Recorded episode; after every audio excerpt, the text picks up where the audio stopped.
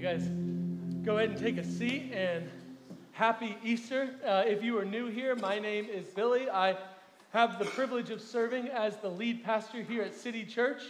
Uh, we are a three and a half, I guess almost four year old church plant, uh, and we are just honored that you decided to worship with us.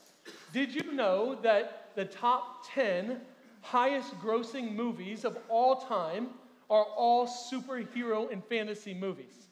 I was kind of surprised by that, but here's why. Did you know that every superhero movie, every, every good guy story, every underdog story, uh, it, it's built into us this feeling. It's why we love why we love when the underdog wins. It's why we love Beauty and the Beast with movies that show that inner beauty is actually what's real. Have you ever thought about for a second why we love these type of stories? Why Rudy resonates with us or why we like the movie Blindside? Have you ever thought about it? Well, here's why it's because eternity is built into our design. You see, it doesn't matter who you are or where you're from. Did you know that every single civilization, literally, that's ever existed has had God at the center of it? The reason is, is because all of us long for something more. It's built into us. You cannot escape it. It's there. It's like what C.S. Lewis said famously if we find ourselves with the desire that nothing in this world can satisfy, well, the most probable explanation is that we were made for another world. See, none of this is an accident. You can try to explain it away. But there's a reason that you have a God sized hole in your heart, like the famous philosopher Blaise Pascal said. There's a reason why you try to fill it with significance and beauty and it never seems to work. There's a reason why you get lost in a song and you can't explain why or the reason why you feel the way that you do.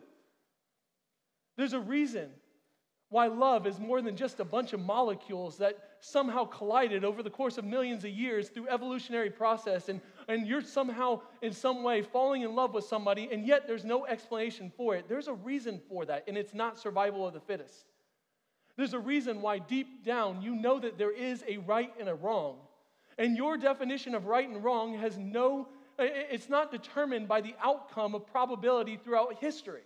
Like you realize that the Nazi regime was always going to be wrong, even if they won the war. There's a reason why. You see, love and beauty, right and wrong, eternity and meaning, they're only possible if God exists. Have you ever thought about that? Have you ever thought about the fact that science has no reason for why? It can explain what, but not why. It can't explain to you why you feel the way you do. It can't explain love. It can't explain music. It can't explain right and wrong. Have you ever wrestled with the fact that if there is no God, then none of those feelings matter? Now, let me ask you this. If all that is true, is what you are living for worth it? See, I recently read a book um, called 4,000 Weeks. And, and, and, basically, the premise of the book is that that's about the, the, the span of your life. And if you think about it, that's not really that long. Sometimes I, I look at my kids and I, I think, what happened? Like, I remember holding you in the hospital, and now you're talking back all the time. like, where'd this come from? And the cruelest part about time is the longer you have it, the quicker it seems to go by, right? The Roman philosopher Seneca said it like this in a letter called The Shortness of Life. He said, This space that has been granted to us rushes by so speedily and so swiftly that all save a very few find life, listen, at the end, just when they're ready to start living. So is it worth it? When those 4,000 weeks come to an end, did you leverage your life for something that matters? See, this is why the resurrection matters so much because if the resurrection is true, then it actually brings meaning to your life. It proves that everything you experience matters. It proves that love and beauty and justice and eternity aren't just some fairy tales that uneducated people believe, but they're actually rational and reasonable. So if you have your Bible, I want to continue on in the story of Luke 24.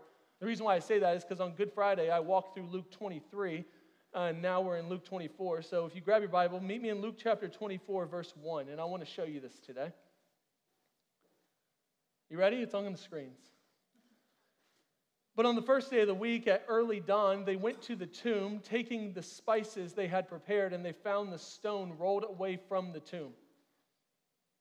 Today, I'm going to do my best to show you that the resurrection is the most historically valid event in all of antiquity. That is a big statement, but I want to show you that you can see that from the text. I want you to walk away from here today with confidence. If you are a skeptic and you just showed up today or you're watching online, I want you to see that this isn't just some uneducated fairy tale, but most reasonable thing you can do after you look at the evidence is walk away having confidence that Jesus is who he said that he is. See, there are questions that are super important that you need to answer. And listen, I don't want you to just to have blind faith or unreasonable faith. The faith that I have hinges on the resurrection. And I think that it's historically overwhelming that it's true.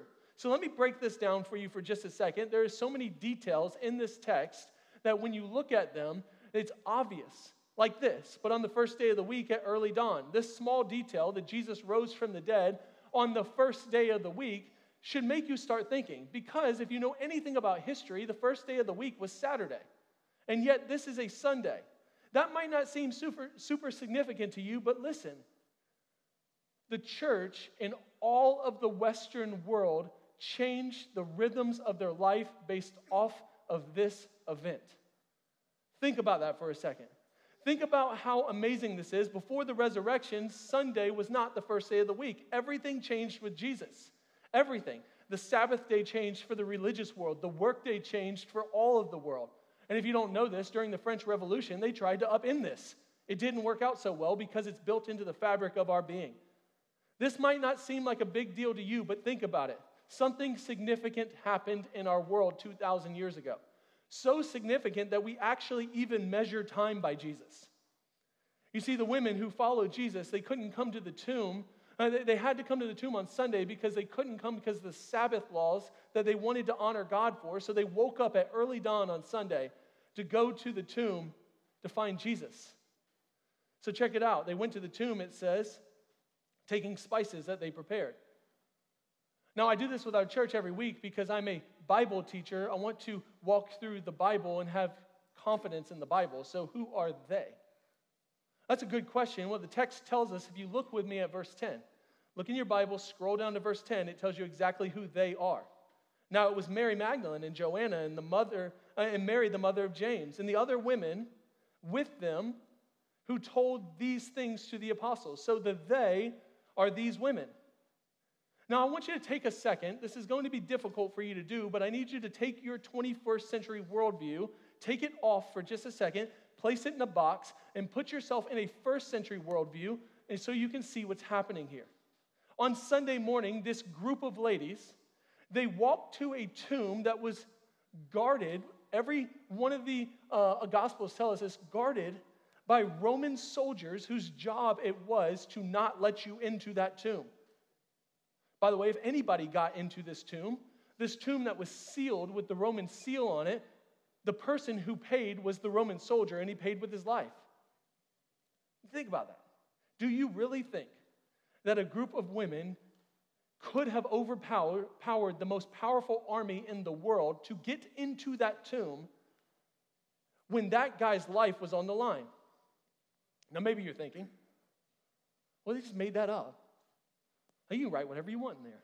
Get away with that. What makes you think that that would have happened? Think about this. The same people who crucified Jesus were the same people that didn't want you to hold what you're holding in your hand. You ever think about that? The odds were stacked against you to even have this Bible. It's not as if, like, they just wrote it and everybody was good with it. This word upended the entire worldview of their society so much so that the Roman authorities killed the leader of it. And now you've got a group of people writing these letters, convincing people of what the Romans said was a lie. The only way that something like this would survive 2,000 years of scrutiny is if it were true. Y'all, the gospel turned the authority of the world upside down. This stuff doesn't just happen if it's not true. So, before I even show you this super cool detail, let me point out the obvious. There's absolutely no way that what you are reading right now you should be reading. The Roman powers of that day wanted to squash this lie that they said was made up. And they and listen, they squashed the leader of the lie. Do you not think they could have squashed the movement too?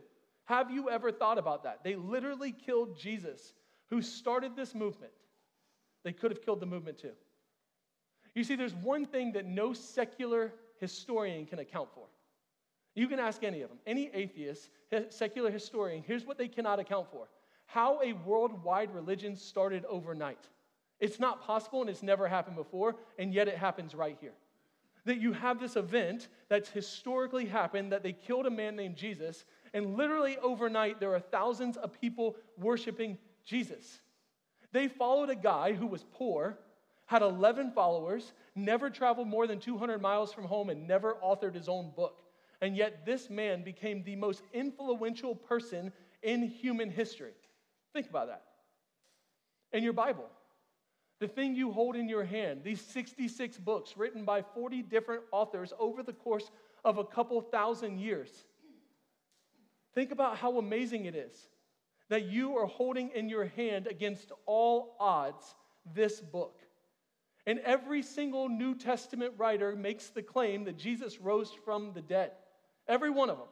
Every one of them was tortured and killed, other than John the apostle, because he was boiled alive and then exiled to the island of Patmos. Every other one of them was killed for this. Listen, if you're going to die, you're not going to die for a lie. It's one thing to die for something you believe to be true, it's yet another thing to die for something you believe to be a lie. I'm just telling you, when you add up all of the pieces to the puzzle, the only reasonable thing you can come away with is that Jesus rose from the dead. Now, check these ladies out. And let me show you something amazing. Look at verse 10 again. Now it was Mary Magdalene and Joanna and Mary, the mother of James, and the other women with them who told these things to the apostles. Again, 21st century worldview, take it off. First century Jewish worldview, put it on.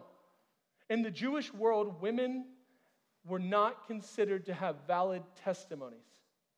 Do you realize that this is the, let me, let me say it in the most absurd way, the dumbest possible thing you could write if it's not true? Think about that. If you're going to make up a fairy tale, you would never in the world use women because nobody in the first century world would have ever believed them. Matter of fact, I want to point something out to you. Even the apostles didn't believe them. Look at verse 11. But these words seemed to them an idle tale. That's the apostles. And they did not believe them. It's right there in the text.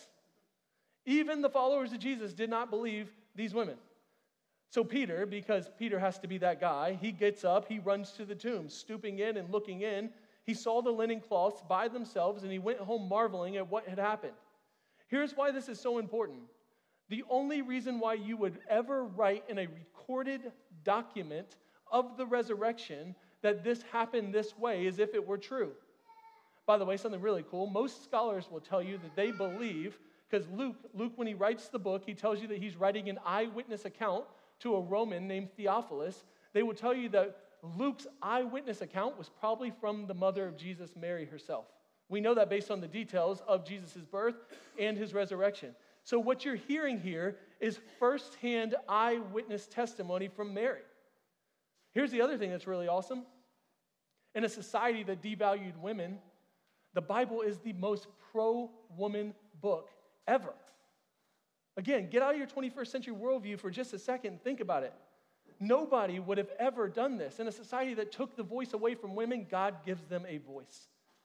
I love this. God could have written this story any way He wanted, and yet He decided to use the most unlikely people on the planet to tell the greatest story in the world, and that's how God works. God uses underdogs. Why do you think we love him so much? Every story is the same one. He uses the humble.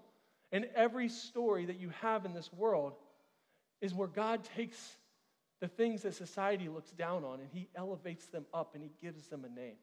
So if you're sitting in this room ever wondering if you'd never be good enough for God, I think that's exactly what qualifies you to receive the gospel. That's why we love this kind of story so much. Keep reading with me. Go back to verse 2. And they found the stone rolled away from the tomb. But when they went in, they did not find the body of the Lord Jesus. While they were perplexed, keep in mind that word there, you can underline in your Bible. We're going to come back to that in a second. About this, behold, two men stood by in dazzling apparel. These are angels. And they, they, the women, were frightened and they bowed their heads to the ground. And the men said to them, Why are you seeking the living among the dead? He is not here, but has risen. That word perplexed there, it means to be utterly lost for words. You know what they're saying? They didn't expect to find an empty tomb. See, sometimes I think that we think these people went into the tomb and they were ready for it. No, they were perplexed. They went there with spices because they went to prepare a dead body. They went to mourn the loss of their friend, and that really, they went to mourn the loss of any hope that they had in any all eternity. See, maybe you come here today with the same sentiment. Maybe the only reason why you're here, the only reason why you showed up on this Easter Sunday is because that's what you're supposed to do. Right? It's a family holiday and mama guilted you into it and you want some of that honey baked ham. Listen, I get that. But what if today, just like these ladies, and like I'm going to show you the apostle, what if you showed up a skeptic and you actually were unbiased for a second? You asked the real questions could this be possible? Let me just ask you are you willing to suspend your doubts for just a second and ask those questions? Are you willing to admit that you could be wrong? I think that's one of the most humble questions you can ask yourself is could I be wrong about this? Are you willing to doubt your doubts? That's what Mary and the others had to wrestle with. They came to the tomb expecting to find a body, and they came finding two angels telling them that he's not there, that the tomb is empty. Verse 5 And as they were frightened, they bowed their faces to the ground. And the men said to them, Why do you seek the living among the dead? He's not here, but has risen. Again, in the most scandalous of ways, the angels make the most ridiculous statement ever Why are you seeking the living among the dead? The thing that makes Christianity different than every other religion on the planet is that Christianity, watch this, is focused in the middle of history. Here's what I mean you can create a fable that's unverifiable by creating Zeus or something else and, Eh, or Buddha or whatever and, and, and not have to make any verifiable claims based on history. That's not how Jesus works.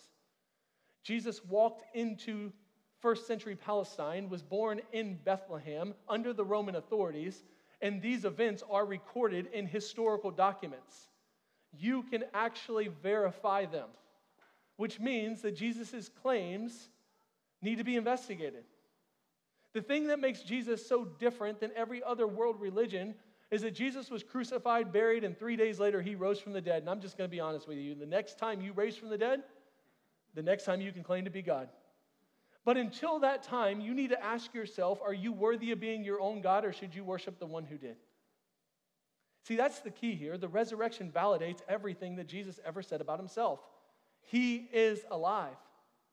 Do you get that? You don't worship a dead guy. You don't worship Muhammad, who's dead, who literally died, never rose from the dead. You worship a living Savior who can enter into your circumstances. You worship a guy who was powerful enough to defeat your greatest enemy. And if Jesus can raise from the dead, he can raise you back to life too. Now, check out what the angel said next. This is really important. I actually underlined the words here for you. Remember how he told you, that's the first one, underline that phrase, while he was still in Galilee, that the Son of Man, that's the next one, and then the third one is, must be delivered into the hands of sinful men to be crucified on the third day. Check these out. First, look at Son of Man. Look at Son of Man. When the angels say, that Jesus is the Son of Man, they aren't just saying that he's the Son of Man like Elliot is the Son of me. They're making a claim about Jesus that's really important. They're saying that Jesus is human. He's literally the Son of Man. That's super important. It means that Jesus can identify with you, He's not distant. Y'all, Jesus being fully human means that He can identify with you in every way. Jesus suffered like you do. Jesus was disappointed like you get. He experienced and he understands what you're going through. Listen, God gets it. He gets what you're going through. He understands you. He understands what it's like to be human. He understands what it's like to live the last two years like we lived. See, that's why this phrase is so important, and that's why the next one is so important. The next one is, He must be delivered.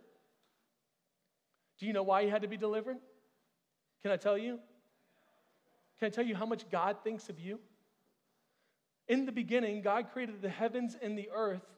And if you actually look at it, the first six days of creation are, are this beautiful poetic symmetry between the first three days and the, six, the second three days. And on the, the end of it, you see the culmination of his creation. You see the beautiful pinnacle of it, which is you. It says things were good, good, good, and then he breathed life into you, and it says that you were very good because God created you in his image, in his imago Dei, so that he could be in relationship with you and worship you, or worship, so you could worship him for all of eternity. See, Jesus had to be delivered over to die because our sin literally separated us from him. And because it separated us, something had to bridge the gap. So Jesus condescended his own creation by coming down and putting on flesh, becoming the Son of Man, so that you could become sons and daughters of God. The resurrection matters because Jesus died in your place and then rose from the dead. That means that Jesus defeated death. God became man so that you could become his son or daughter again. Sometimes we get so familiar with the resurrection story that we lose the beauty of what's happening on this Easter Sunday. Do you see how amazing the resurrection is? It answers all of life's biggest questions. How can a holy God who's perfect have anything to do with sinful people? Jesus is how. That's why we say around here that the gospel in four words is Jesus in my place. Now, back to that word, Son of Man. It actually has a second meaning and it connects the dots for the last phrase that I told you, which is He told you. That word son of man, it's, a, it's an Old Testament prophecy that goes back to the book of Daniel. I'm going to show it to you on the screen. It's in Daniel 7. Look what it says. Daniel tells us this I saw in the night's visions, meaning he's having visions or dreams, and behold, with clouds of heaven there came, here it is, one like the Son of Man. And he came to the Ancient of Days. If you read the Old Testament, the Ancient of Days is God the Father. And he was presented before him, and to him was given, watch this, God the Father gave to Jesus, the Son of Man, he gave him dominion and glory and a kingdom. That all peoples, nations, and languages, it's the same language you see in Revelation 7, where at the end of time we will all stand around the throne of God, people from every tribe, tongue, and nation, nation worshiping Jesus, saying, Worthy is the Lamb who was slain. All peoples, nations, and languages should serve him. His dominion is an everlasting dominion which shall not pass away, and his kingdom one that shall not be destroyed. In Daniel's vision, we see that because of the resurrection, the Ancient of Days, God the Father, gave the kingdom to Jesus Christ, the Son of Man. Did you know that there are over 300 prophecies that Jesus fulfilled?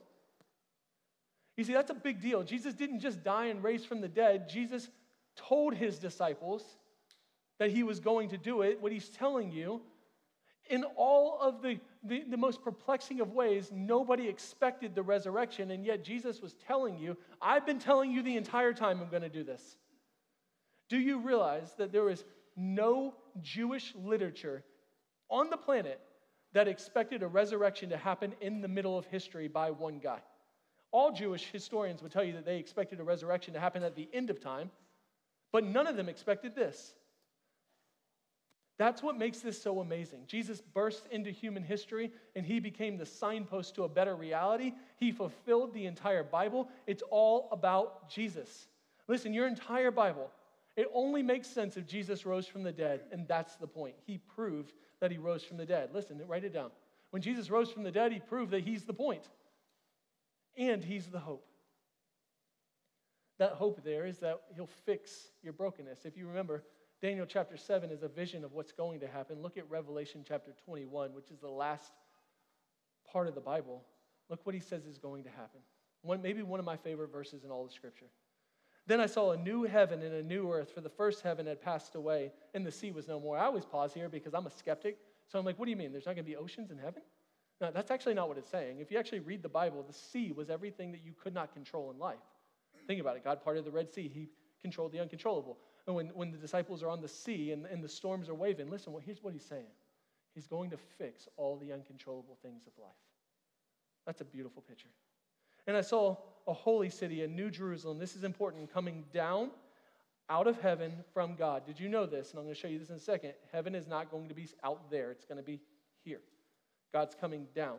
prepared as a bride adorned for her husband. And I heard a loud voice from the throne saying, Behold, the dwelling place of God is with man. You see, Jesus brought it back together. He will dwell with them, and they will be his people, and God himself will be with them as their God, the way that it was always supposed to be, the way that Genesis 1 and 2 said we're supposed to have it. He will wipe away every tear from your eyes, and death shall be no more. Neither shall there be mourning, nor crying, nor pain anymore, for the former things have passed away. See, Jesus is the proof that he's going to fix the mess of this world. The resurrection shows you that. I love the way J.R.R. Tolkien, the famous writer of Lord of the Rings, said it God is going to make all the sad things become untrue. Listen, I know the last couple years have been really hard. We've gone through a life changing pandemic. We've watching a terrible war unfold right in front of our eyes.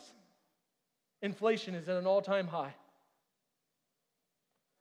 Some of you have been sick and you've watched people die. And honestly, it's probably not over yet. But the resurrection is proof that God's going to fix this mess. It's proof that when everything seems lost, God will do the unexpected. Now, listen, the resurrection also proves not only that one day God will fix this mess, because I think you need hope right now. The resurrection proves, like the angel said, that he is alive right now. Do you realize the very last words that Jesus said in Matthew 28 is, All authority in heaven and on earth will be given to me. Go therefore, he says, and make disciples of all nations, baptizing them in the Father, the Son, and the Holy Spirit. Teach them to obey all that I've commanded you. And listen to what he says. And behold, I am with you. I'm with you. Like right now, he is with you. If you need hope right now, you have it because you worship a Savior who is alive. The resurrection means that you can come alive right now. Jesus even said that. Same one who entered into your pain, the same one who will fix everything. He's the same one that came to live inside of you right now to give you life, as John says, in life to the fullest. Even in your suffering, even in your hurt, even in your pain and in your sorrow, you have a living God who wants to comfort you right now. Listen, the same power that rose Jesus from the dead is the same power that lives inside of everyone who believes. So not only was Jesus fully human, he was fully God.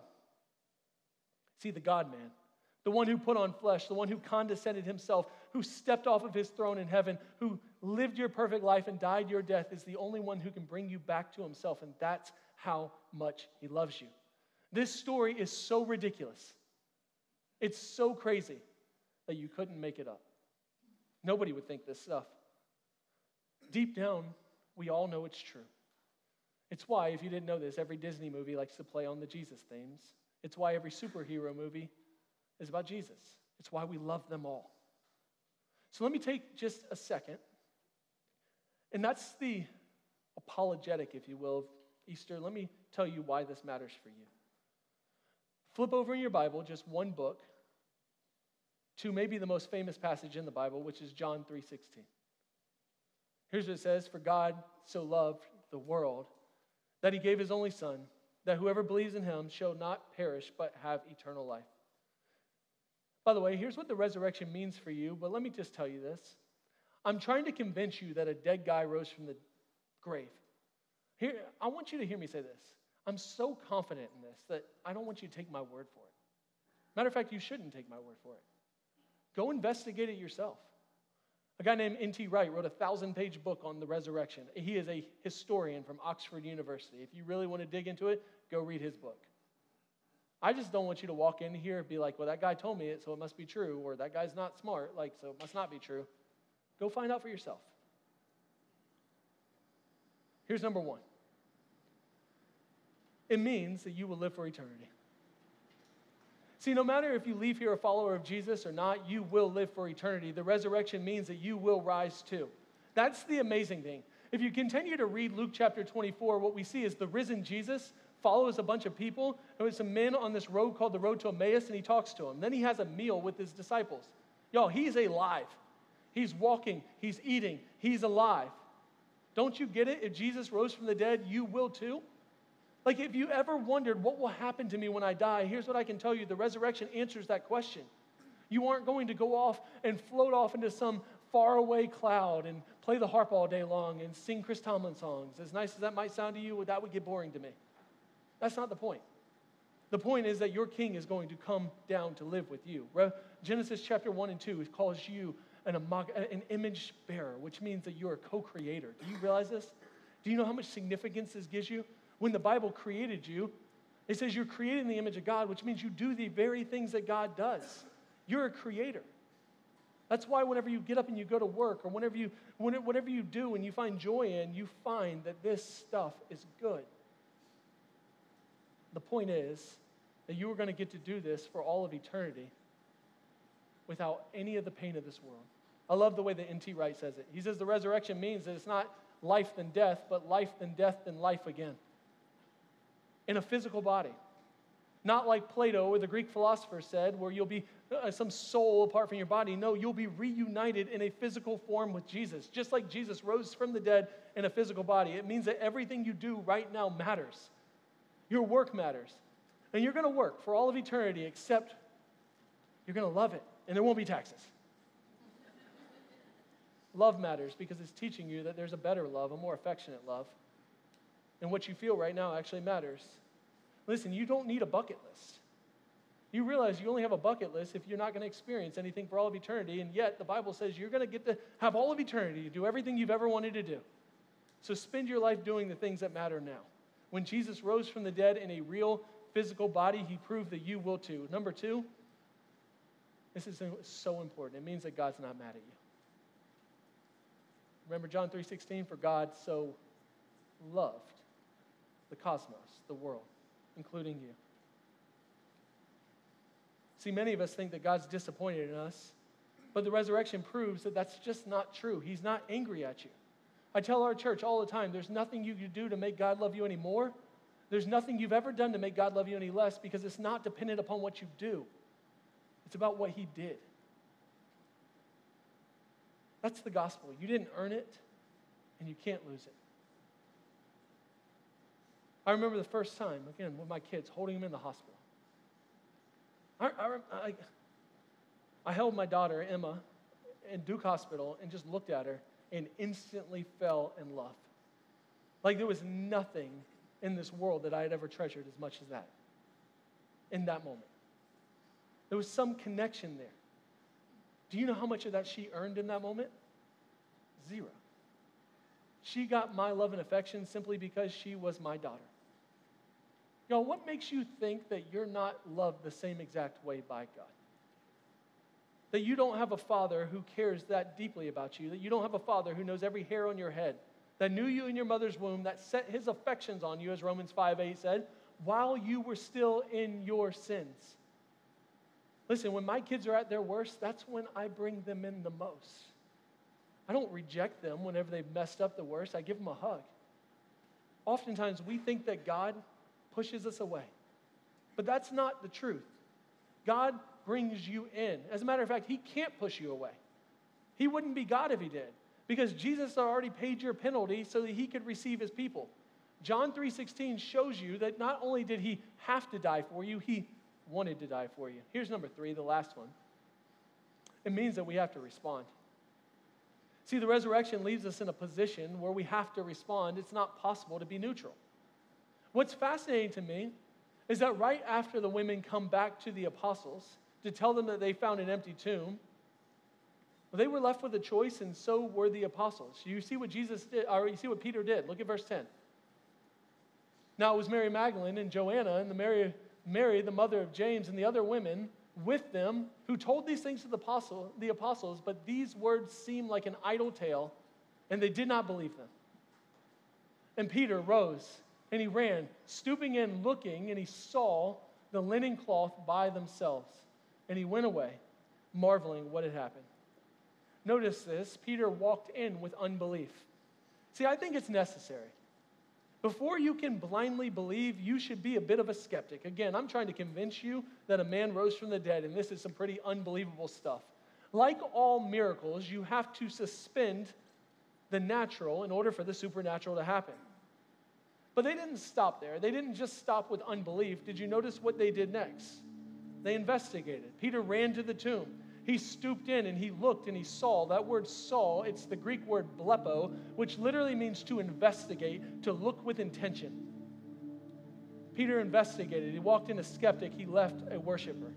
My question is what about you? Think about it. Peter, he starts to do the math in his head. The stone is rolled away. Like, who could have done that? It was huge. And there was a guy there guarding the tomb who was not motivated to lose his life. In the clothes, John's gospel tells us that the clothes were folded up neatly. I'm just telling you, if you're going to go steal a body, you don't stay behind to do your laundry.